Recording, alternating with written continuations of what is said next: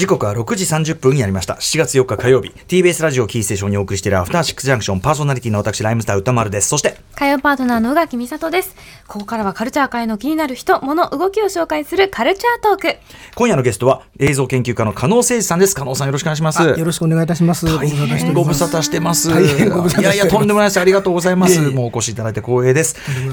改めて加納誠二さんのご紹介をしておきましょう。はい、加納誠二さんは映像研究家、東京造形大学特任教授。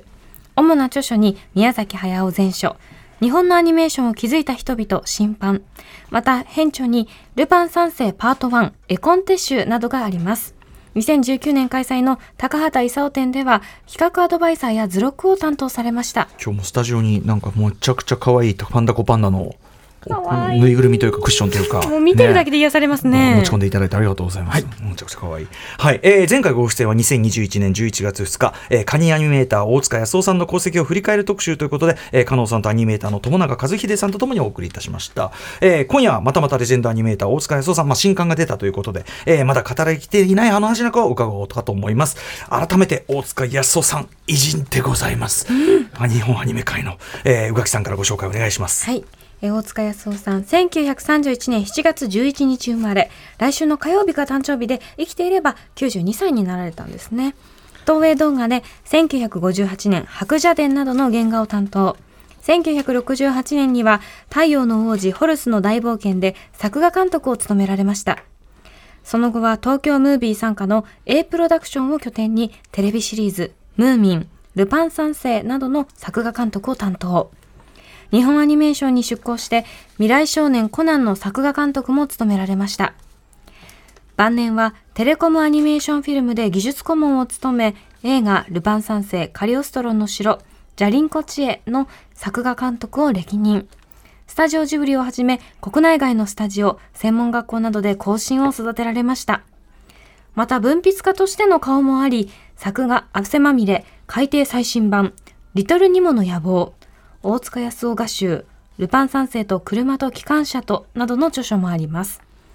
にせんにじゅういちねんさんがつじゅうごにち、はちじゅうきゅうさいでお亡くなりになりました。はい、えー、分かりやすく言えば宮崎駿さんや高畑勲さんらの師匠、兄貴的存在、うん、日本のアニメーションの流れの礎を築いた人、今はね、まあ、伺ってるもう、もう神話ですよね、もうね、はい、プロフィールそのものがね、創世記という、はい、えー、とにかく偉大な方でございます。そしてそんな大塚さんのね、はい、また本が出ましたね。大塚康夫さんが残した文章やイラストなどをまとめたのがごがつさんじゅういちにち、現行社から発売された道楽物雑記帳。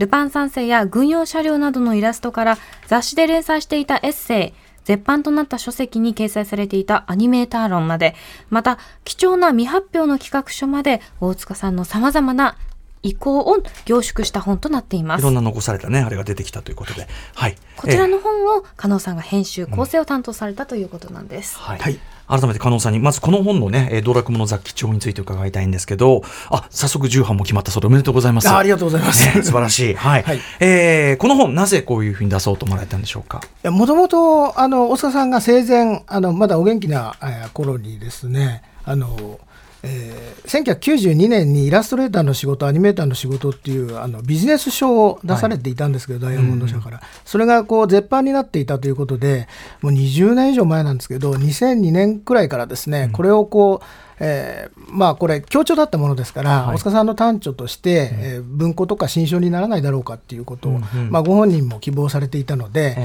えー、そこから企画書とか作って、いろんな出版社とか、えー、かなりあの持ち込んだんですけど、うんうん、なかなかこううまくいったりいかなかったりとか、途中で潰れちゃったりということを何度も何度も繰り返してですね、うんうんうん、もう都合よんかいかごかい企画を立ち上げてはうまくいかないっていうことが、えー、なんか大塚さんの本だったらね、すぐ出しましょうってことに、うん、僕ら本当にそう思うんですけど ね, ねなかなかこう、やっぱり大塚さんっていうとどうしてもアニメーターというか、その素晴らしい絵をお描きになる方っていうイメージが強いみたいで、やっぱり文章だけっていうことと、 あ, あとちょっとこう絞り、これあえてアニメーターに対する指南書というか、うんうん、新人のアニメーターとかアニメーションを志す人たちに向けて心構えを書いた本なんですね。でそういうものがなかなかないっていうんですか、技術書みたいなものはあってもですね、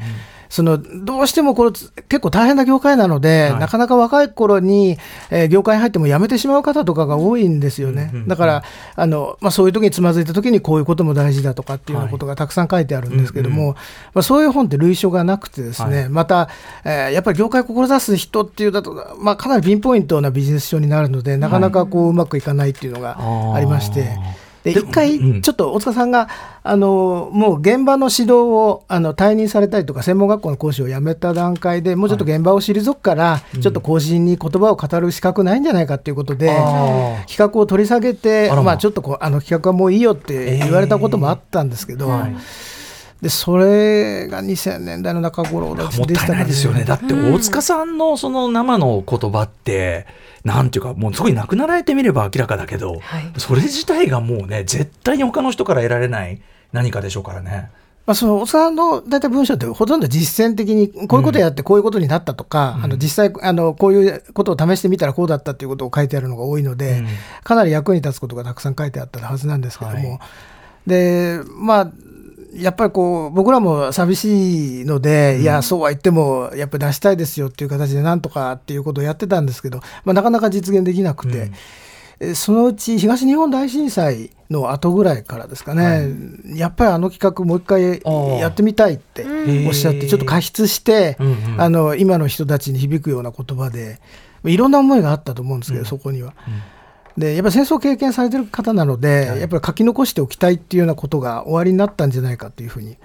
思っていて、はい、でその後逆汗まみれの、えー、改訂最新版っていうのをやるっていうことになりまして、はいうん、で一回まあそちらの方に専念して、まあ、その後まあやるかっていう話はあったんですけど、うん、やっぱり決まらないんですよね、うんう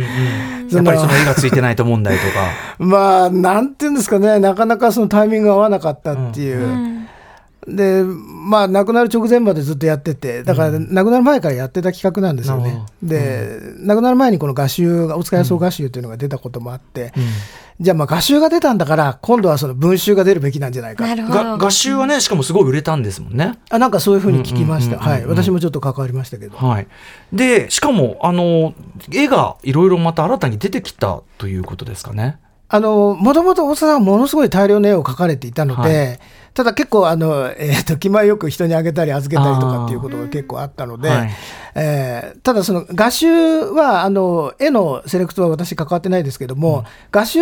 は結構やっぱりメジャーなルパンとか、うん、あの大塚さんが関わっていたその車の絵とか、はい、あの若い頃本当に子供の頃から描かれていたような機関車の絵とか、はいまあ、そういう大塚さんの代表的な絵を集めた画集だったんですけど、はい、そこから漏れてる絵がたくさんあるんですよね。やっぱり車にしても、ええ、あとまあバイクや狛犬とかいろんなものを書いてたので、はいうんうんうん、でやっぱりそういう画集としても漏れてるものがたくさん多いし、はいまあ、あとはやっぱり画集は、まあ、テキストも載ってるんですけどまとめてテキストを読むっていうような仕様ではないので、うんうんやっぱ大塚さんは文筆の方も非常に長けていた方なので、うんまあ、そちらの方もやっぱりちゃんと残したいっていうような思いがありまして、うんまあ、アニメーターの仕事を復刻したいっていうことで、うん、まあ亡くなったっていうこともあったので、はい、大塚さんについてのいろんな取材とかを受けたものですから、うんまあ、この番組をお邪魔したのもそういうことがあると思うんですけど、はいうんまあ、その度ごとにこう、こういう本あのどうですかっていう話をあちこちにして回っていたんですけども、はい、でそれも結構うまくいかなかったっていうのがあって、ね、あれおかしいななんでだろうまあ本当に私の力不足だったんですけど、うん、いやいやいやいや、うんはい、多分それには一つにはだからその大塚さんのね功績とかその言葉の重さとか、うん、いろんなこと本当は聞けるよみたいなのがあんまり分かってないのかもあんのかな な, なんですかねやっぱりその厳しいなと思ってたんですけどもでも、まあうんであのいろいろかなりいいところまで行ったんですけどうまくいかなくてで結局その原稿者さんの方で、はい、あの拾っていただいて、うん、その画集を出された出版社だっていうこともあって、うん、あのただせっかくだからやっぱり文章だけじゃなくて大塚さんの絵もたくさん載せませんかっていうことを編集の方に言っていただいて、うんうんええはいまあ、それもそうかなと、はいあのまあ、ただこの元のテキスト自体はその図解みたいなものは一切なかったので、うんうんうん、テキストはテキストでテキストパートとして分けて、はい、でまあ版はちょっと小さいので絵としては見応えないかもしれないんですけどなるべくこう画集に載ってない絵というのをメインに、うんうん、あの全部選ぶということで、はいただやっぱこう絵としてはどうしても画集にメインのものが載ってるのでちょっと足りないかなと思ってたんですけど、うん、去年の年末なんかこれ難しいかなと思ってたらなんかご自宅からですねこっそり絵が突然出てきて、はいえーえーうん、これを使えと言わんばかりのあまさにそういう背筋が寒くなりましたタイミングで出てきたへえ、じゃあその新たなその絵も加えることができてと。そうですね、ちょっと見たことないような絵がたくさん出てきたので、はい、はい、えー、ということで、まあ、無事出て実際それでね売れたわけですからありがとうございます、はい、よかったですよね、はいはい、改めてですね、じゃあここで、えー、この本にも書かれております大塚康夫さんの功績、まだ語りきれてない部分というところ、加納さんに伺いたいと思います。よろしくお願いします。ありがとうございます。お願いします。生放送でお送りしているアフターシックスジャンクション、この時間のゲストは映像研究家の加納誠二さんです。加納さんよろしくお願いします。 あ, ありがとうございます、はい、えーとまあ、今回の大塚康夫さん道楽物雑記帳の、まあ、大量の文章もそうですけど、とにかく大塚さんって文章が宇垣さんも生まれて、うん、めちゃめちゃいい、そう、あの端的でとても読みやすいのもあるし、ちょっとこうシニカルというかピリッとしてるところがまたすごく読みやすいというか、うんうん、あ、そうですねなんていうか、うんうん、ウィットに富んでいる感じがしていて、うんうん、そのもう分かりやすいし面白いっていうのがすごいどんどん読めちゃいました、はい、うんうん、大塚さんやっぱりずっと文章を書かれてきた方なんですね。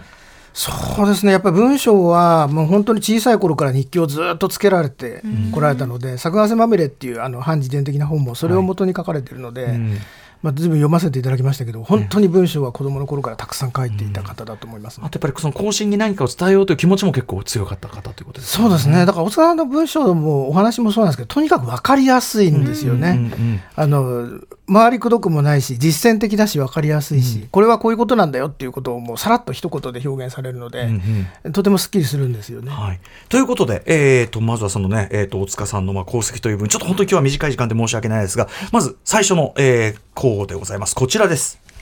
日米アニメの表現の違いを熟知する大塚康夫さん、はい、今回の本でも結構裂かれて書かれている部分ですけど、あ、そうですね、うん、それはまあ後からいろいろ入れたパートではあるんですけども、うん、やっぱこう日本とアメリカのアニメーションの違いっていうのはもう皆さんが意識していることだと思うんですけど、うん、どういうことなのかっていうのをあの平面に表した文章ってそんなないと思うんですよね、うん、特に作り方のプロセスというのも向こうのアニメの現場の、はい、制作の現場も見てあの参加されて味わってきたわけですもんね、はい、うん、だからそのお金があるとかないとかあの技術的に蓄積があるとかないとかっていうことで語られがちで、あとはあの民族的な好みとかそういうこと言われがちなんですけど、うん、あのやっぱり技術者アニメーターの立場から見てあの、うん、こういうところが決定的に違うし、こういうところはむしろ学ぶべきだっていうことをずっと主張されていた方で、うんうんうん、はい、で大塚さんだから本当にディズニーの映画も全部公開されたやつはあの見ていて、これなんかもあの公開当時のパンフレットご自身のあーちすごい全部ものすごい量あるんですよ、これが全部綺麗に撮ってあるんですね。すごいですね、それ当時なんてあんまり綺麗でびっくりしちゃう、うん、そうなんですよ、なんか新品みたい結構そういうものもたくさん撮ってあってですね、実際にディズニー の, その教本というか作画の教本みたいなものがプレストン・ブレアっていう人が書いたものなんかも、はい、全部一言一句自分であの、うん、元の英語を和訳して、うん、で絵も全部手でコピーしてるんですよね、うんうん、で元の絵よりもあの場合によっては大きく拡大してるんですけど、はい、でもそれがぴったり寸分たがわず、うんうん、あの縮小するとぴったり重なるぐらいの手目で見てコピーしてるっていうとんでもないで、それを日本語側の教科書っていうか自分なりの教科書みたいなやつを手で作って、うんうん、まあ、仲間に回覧したりとか、うん、で実際にディズニー型のアニメーションの、まあ、日本人から見るとちょっとくどいような、うん、やたら伸び縮みするような、うんうん、でそういうものをもう自分の作品というか関わる長編の中で試したりして、うんうん、してるんですよね、はい、でそれがうまくいくかいかないかっていうようなところもあって、あえてディズニーと同じようなシーンを自分で受け持って作ったりとかっていうことも東映の長編の中ではたくさんやっていました、ね、あのこの本の中とあのルパンの シーエム を作る企画があってアメリカで、はい、それでそのさまざまなプロセスの違いとか、まあ、根本的な考え方の違いとか、はい、あとやっぱりそのでも日本のアニメーターはこういうところここに固執しすぎてるから、うん、あのもうちょっとその演出の方にやっぱアメリカ的に気を配る面もあっていいとか。そうなんですよね、だからどっちに肩入れするとかじゃなくて、うん、どっちもいいものは取り入れていくべきだっていうことをまあ大胆に主張されていた方なので、うんうん、だからそのライオンキングの監督のロジャー・アラーズさんなんていう人はもうずっと大塚さんと親交があって、まあ、その、 あの昔からなんですけども、うんうん、やっぱりその大塚さんのサジェッションみたいなやつをいっぱい受けていたっていう話がありますね、うんうん、はい、さてさてそしてもう一つ、えー、大塚さんのね、えー、また語られざる側面こちらがございます。模型趣味の人としての大塚康夫さん、はい、今回ねアニメーションとミリタリーを愛して残した絵と言葉たちって帯に書かれてますけど、うん、はい、うん、やっぱりその模型、ミリタリー模型みたいなタミヤとかの。そうですね、だから大塚さんはだからむしろアニメーターとしてよりもそのなんていうんですかね、ジープ愛好家、うん、またジープの研究家として、まあ、ある種日本の代表する権威でもあったので、うんうん、でご自身でもジープをレストアして自分で乗ったりとかっていうこともされてましたし、はい、で模型も実物 の, あの非常に希少なミリタリーモデルみたいなやつを、うん、あの作ったり監修したり、あと模型の会社を起業したこともあるんですけど、マイナーなものばっかり出してすぐ潰れちゃったんですけどそっちで食っていこうと思った時期もあるぐらいで、タミヤ模型の、まあ、タミヤ新作会長ともずっと懇意にされていたということで、はいうん、タミヤのプラモデル の, その監修とかもされてたっていう、まあ、だからあのタミヤのいわゆるミニ四駆っていうシリーズが大ヒットするんですけど、うんうん、その大元のモデルになったようなものをこう、ま、アニメーション的にこうカリカチュアライズするで、そういうのの案みたいなことも、まあ、これタミヤ社長がおっしゃってたことですけど、うん、元は大塚さんにいろいろ見ていただいたっていうような、それはもうもうあのスケッチも残ってますけど、ね、すごいね、そこまで考えるとね、影響力のもう及び方っていうのはね、うん、あとやっぱりこのなんていうか、先ほどもちょっと曖昧にちょろっと話したんですけど、実際に例えば進駐軍とかのジープをスケッチするとか、はい、その実物をベースにしたオタク知識の追求だから、やっぱこの頃のオタクの人ってちょっとね、今でいうオタクとなんか精度が違いますよね、なんかね。やっぱりそれ大塚さんもおっしゃってましたけど、簡単に手に入らないものだったと。だからそのカメラも買えないから、もう自分で一生懸命目で見て描くしかないっていう、はい、それしかこう所有する手段がないので、さっきのスケッチの件もそうですよね。そうなんですよね。あのもうビデオとかもないし、うんうん、焼き付けるっきゃないみたいな、もうリベット一本までもう全部正確に再現しなきゃいけないっていう、うんうんうん、やっぱその執念と、うん、そしてやっぱりそのずっと手を動かし続けるっていうか、そうですね、大塚さんってとにかくそれを、まあ、文章もそうかもしれないけど、とにかく手を動かすっていうことをやってきた人だと思うし、そのだからジープもアニメーションもあの根本的にはその作動原理っていうんですかね、うんうんうん、その内部構造がどうなってて、どういう構造でどういうふうに動くのかっていうことをずっと見極めて、だからアニメーションもそうなの で,、ねうんうん、でそこはこう地続きの部分があったっておっしゃってますね。故に我々が見て割とこうやっぱりその輪にちゃんと入りやすいっていうか、うんうん、そういうアニメ作品もなっていくっていうのがあるかもしれないですよね。ちょっとお時間迫ってまいりましたのでね、はい、まず、えー、と加納さんぜひお知らせ事などお願いします。結構イベント事があるようで、はいはい、あのすみません、お知らせの時間を取っていただいて、いやいやいや、えーとまあ、ちょっと エスエヌエス でも告知させていただいたんですけども、大塚康夫さんの、えーまあ、本当は誕生日今月なんですけど来月になっちゃうんですけど、はちがつじゅうににちに大塚康夫さんの追悼イベントとして、えー、送迎の子天狗の上映と、えー、あとトークショーを、うんえー、秋葉原の ユーディーエックス シアターでやらせていただきたいと思います、はい、で今この時間からあのドリパスというところでチケットの前売りを開始しますので、あの、まあ、すみません、そういう告知をさせていただいて、はいはい、売り切れる前にぜひ皆さん、はいはい、あとはいろいろあのなんかお関係されてる映画があるんですか。はい、ああのイベントの方でちょっとプレゼント大会みたいなのもありますので、うんうん、で、はい、あのこの番組を聞いたとおっしゃっていただけると、えー、特別なものをちょっと用意しようかなと、すいません、まあ、あんまり考えてないですけどこれから考えます、はい、草原の子天狗上映特集、はい、すいません、うんえー、とあとですね、あの、えー、と今週末公開のオランダのストップモーションの長編の愛しのクロールという、えーまあ、豚の可愛い子豚のお話なんですけども、うんまあ、その作品のパンフレットの解説をやらせていただきました。はいえー、でとてもいい作品なのでぜひあの愛しのクロール、そうですね、あの皆さん見ていただきたいなと思います、はい、でもうちょっと先なんですけどにじゅういちにち公開のいにしえの王子とみっつの花、ミシェル・オスロー監督の取材もさせていただいて、まあ、高畑勲監督と盟友の方でしたから、うん、あの取材も直接させていただいたので、まあ、その記事とかを、えー、これからポツポツ上げたいというふうに思っております、はい、そんな感じです。今日ちょっと短くて申し訳ございません、はい、今日は大塚康夫さんの道楽者雑記帳、えー、こちらの本が出たタイミングで大塚さんのまた功績とはいえね、こんな時間で語れる人じゃないんでまあ、またちょっとあの加納さん引き続きこの番組あのよろしくお願いいたします。はい、えー、本日のゲストは映像研究家の加納誠二さんでした。加納さんありがとうございました。ありがとうございました。あなたの平成間違ってます、平成のすべてを目撃したと自称する町浦ピンクが真相を激白。僕もモーニング娘。のメンバーとしてデビューする予定やったんですよ。 ティービーエス